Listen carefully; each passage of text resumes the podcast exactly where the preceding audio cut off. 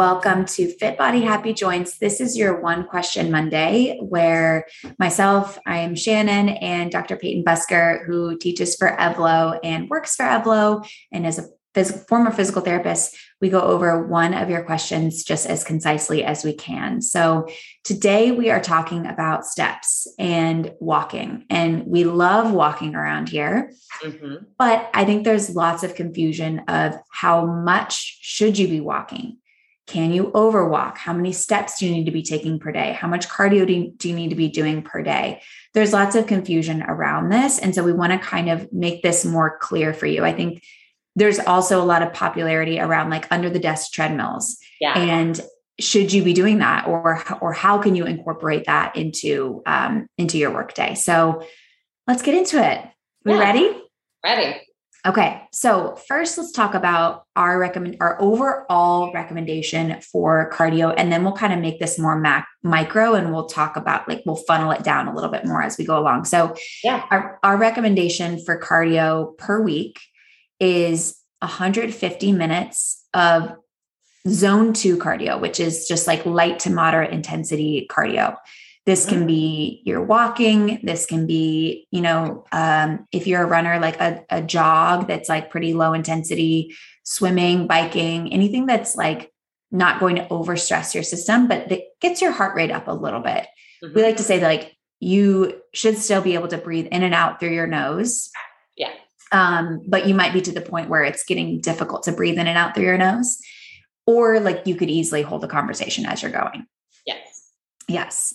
Um, I think, you know, how we do that, how Peyton and I both do that is walks. Like I walk like 10 to 15, 10 to 30 minutes a day, depends.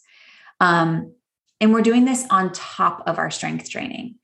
So I think the question is like, there's a lot of buzz around like getting 10,000 steps or 12,000 steps or 20,000 steps sure. for weight loss.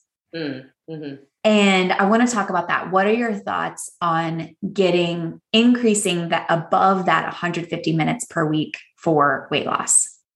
Yeah, I think first of all, I think when people are looking at that 150 minute mark, they only think of it in terms of like things that are deemed specific cardio exercise. So that's kind of first thing that will go down of if you're doing a, a strength training program or something like Evlo, our our build our build and burn classes uh, they will probably tap into that level of cardio as well. You'll notice if you're taking those classes, your heart rate gets up. Sometimes mine, I feel like gets even a little bit higher than moderate, especially with our lower body classes and our lower body exercises. So those activities can also be looped into your 150 minutes. So it doesn't have to be 150 minutes specifically walking or specifically biking or insert, you know, cardio appropriately beamed exercise in there that you like. Um, so that's kind of first thing. And then second thing, going down the rabbit hole of using it for weight loss. Um, whether you're using cardio, strength training, insert your favorite form of exercise in there for weight loss. Like, I don't think any of that is necessarily a good idea. Um, you touched on it a good bit in last week's episode of Fit Body Happy Joints of why it might be fruitless or actually detrimental to track your calories burned or your calories out um, at when in thinking in terms of weight loss.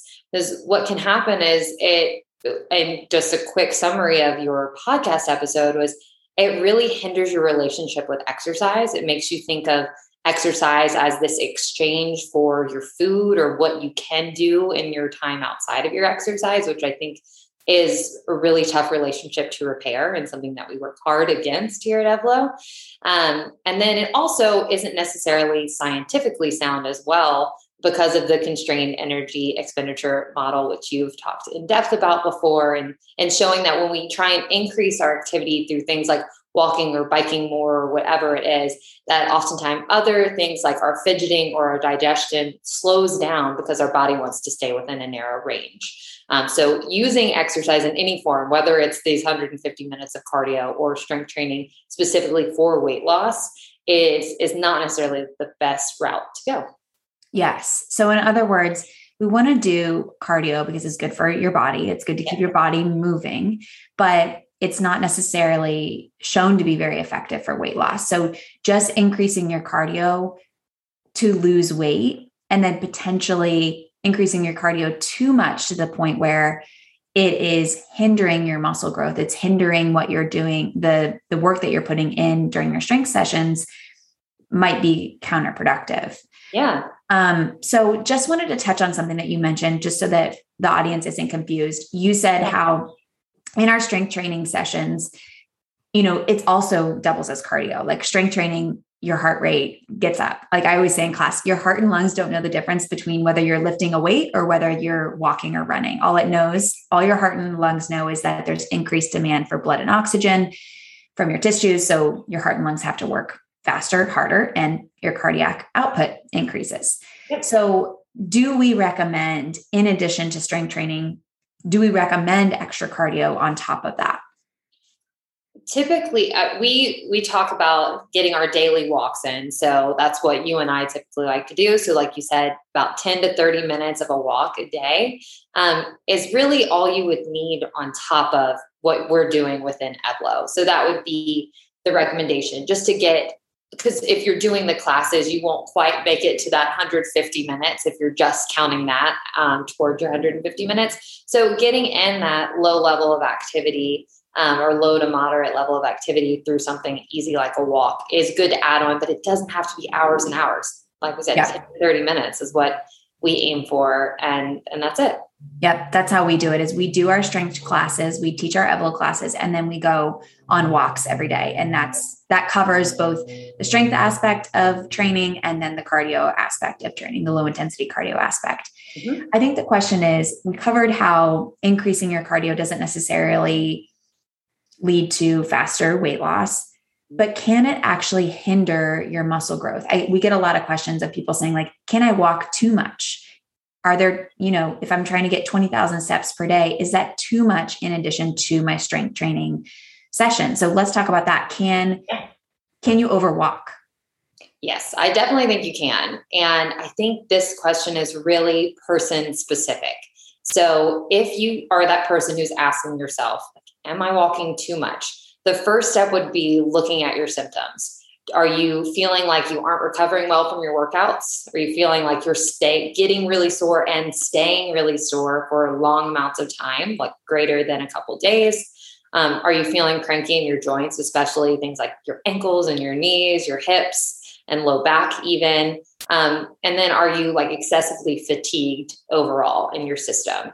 So those might be like the that would be the first step. First plan of action is analyze, look at your symptoms. If you're experiencing those type of things and you're doing a program like Evlo, that would be something to, to look at and potentially adjust. And then we also have some more specific measure that you've talked about a lot. Do you want to touch on that too, of how to really track your recovery specifically? Yes, yes. Because there's the conversation of like walking is high, can be high repetition, especially if you're taking a lot of a lot of steps and so that can affect like the joints themselves right. um, via overuse and inflammation in the joints themselves. We don't want to say walking is bad or wrong or that you should be afraid of it but again it's just something to monitor like you said checking your checking how your joints feel. But then there's the systemic piece of it the nervous system piece of it which is you can over fatigue your body from doing too much work and your central nervous system can be affected. And when your central nervous system is fatigued, you won't be growing muscles as effectively. You won't be progressing in your strength training as effectively. It's called the interference effect. So you can do too much cardio,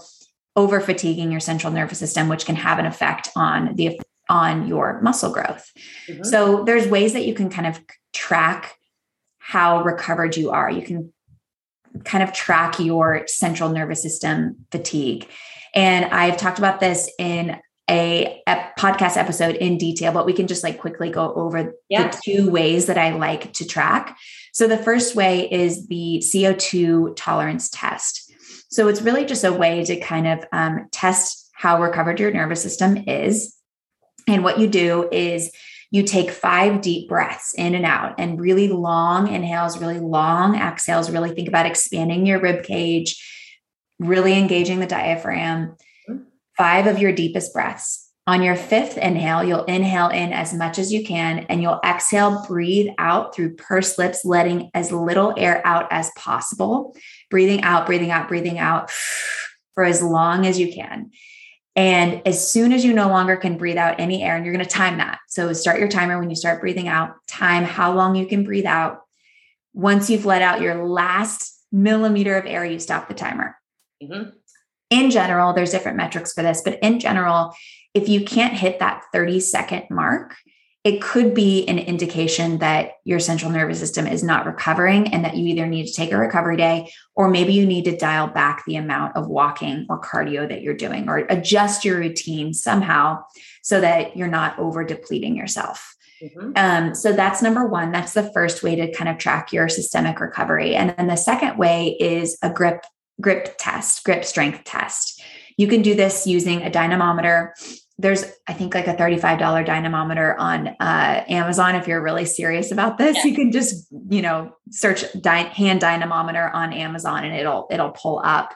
Um, and this dynamometer, you basically squeeze it with your hands and it measures how strong you can grip. So you'll squeeze as hard as you can and it'll give you a number. Mm-hmm. In the hand dynamometer, there is a table where um, you can kind of see what what normal is based on your age and gender. And so if you're falling below normal, if your grip strength is weaker, it could be an indication that you're not recovered. And I think like a lot of people think grip strength, hand strength, that that doesn't matter. Like I don't care how strong my hands are. Well, it actually turns out that grip strength is a really good indication of your overall strength in your body and your overall recovery levels. Because if you think about it, if your central nervous system is fatigued, it won't be sending out strong signals to your muscles to be able to contract with really high quality and with really high velocity. So if you're seeing that your hands are weaker, the rest of your body is probably also weaker. So that could be an indication of you know, you need to dial it back on the cardio a little bit. You need to dial it back on the walking. If you don't have a hand dynamometer, you can also just like squeeze really anything and just kind of have it be more subjective. Like you could squeeze a sock and see like, does my hand feel weak? It's probably an indication that I'm not as recovered. Yeah, or even taking it, giving yourself a little experiment of taking your two recoveries that recovery days that we recommend, then doing that grip strength test right after your two full recovery days. See how strong that feels. Then towards the end of the week, test again, see if it's as strong as it was then or where you're falling. And that might give you like your own indication, like within your own body of how you're doing. Yes and it might change based on the season of, of life you're in like Absolutely. sometimes yeah. you might have months weeks that you're more stressed than others in which case you need to be adjusting your routine based on your stress levels yep. so if you are super stressed just adding more and more and more exercise is not going to move the needle for you in fact that can be detrimental so if you're like i am getting no sleep this week I've got a stressful thing at work going on or whatever, maybe dial back the walking a little bit or dial maybe even taking out a strength training session so that you make sure that you're recovering properly. I think a great tool that Peyton you now use is the Oura ring and it's something that yeah. I haven't invested in yet but something that I might invest in soon and what I love is that it gives you a recovery score. Um, maybe we should do a separate podcast about this, but Peyton, do you think that's a pretty reliable? Because you know your body pretty well. Do you think it's pretty reliable? I do. It's been really interesting. So I started using it just a couple months ago, and it, I had so I had a lot of data points in how I felt prior to ever having this. I did not use. I used an Apple Watch back in the day, but I haven't used one in years. Um, so I, I'm very in tune with like how I'm feeling and it's been really cool to see like my my they call it a readiness score so my readiness score after my two recovery days is typically really really high like close to the 90s and highest is obviously 100 um, but it's like low 90s high 80s and then as I get towards the end of my week, that's when I start to see it begin to decline. Um, and then it's perfect timing for my two recovery days again on my weekend. And it's been really cool to watch because you it gives you so many metrics to go off of in terms of how they determine this readiness score and also your sleep score. Those are the two big scores that you get each day when you wake up and sync your Oura ring. Um, and so it's almost like a game to see how much you can recover, which is like the opposite of most tracking devices, right? So it's been it's been really fun to see. Okay, it's like I thought I was functioning really well on like six hours of sleep, but it's it's showing me in these metrics and and kind of lining up with how I feel too. Of no, when you actually get more sleep, or when I personally get more sleep, my readiness score goes way up. Or when I'm getting a good balance of activity, my and the day before, my readiness score is great. But sometimes I've had days where I've done, I've probably gone a little too much. I've done like an Evlo, I've taught an Evlo class, I've done walking, I've been gone on a bike ride, whatever it may be my readiness score is typically a little bit lower the next day. And that's just showing like, hey, it's okay and normal to have ebbs and flows in your days and your activity, but you don't want to be doing excessive amounts of activity days upon days upon days because you're not going to give your body the time to recover. And then your your strength workouts aren't going to be as effective because that the muscle buildup is in that recovery. Like we yes. need to be in a in that anabolic state. That's more of that parasympathetic nervous system to be able to build our muscles up. Otherwise, we're just running ourselves into a little bit of a hole. Oh, oh my gosh, drop the mic. Yeah. and this is not sponsored by Oura Ring, no. by the way. but Oura Ring, if you want to sponsor us, us know. we love it because it's like like you said it's the opposite of what a lot of other fitness trackers other fitness trackers are telling you to do more and more and more Oura Ring is telling you like hey do what this is what your body needs today so let's do this so we just love that um, yeah, it's been cool. That there's like there is a bar for activity, but it's it, it, feels like the other two measures are like way more important to Oura and also to me. So it's been really cool to see. Love that. Love that.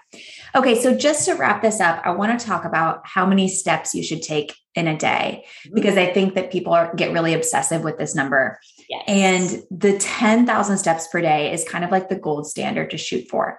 And I have some thoughts about this.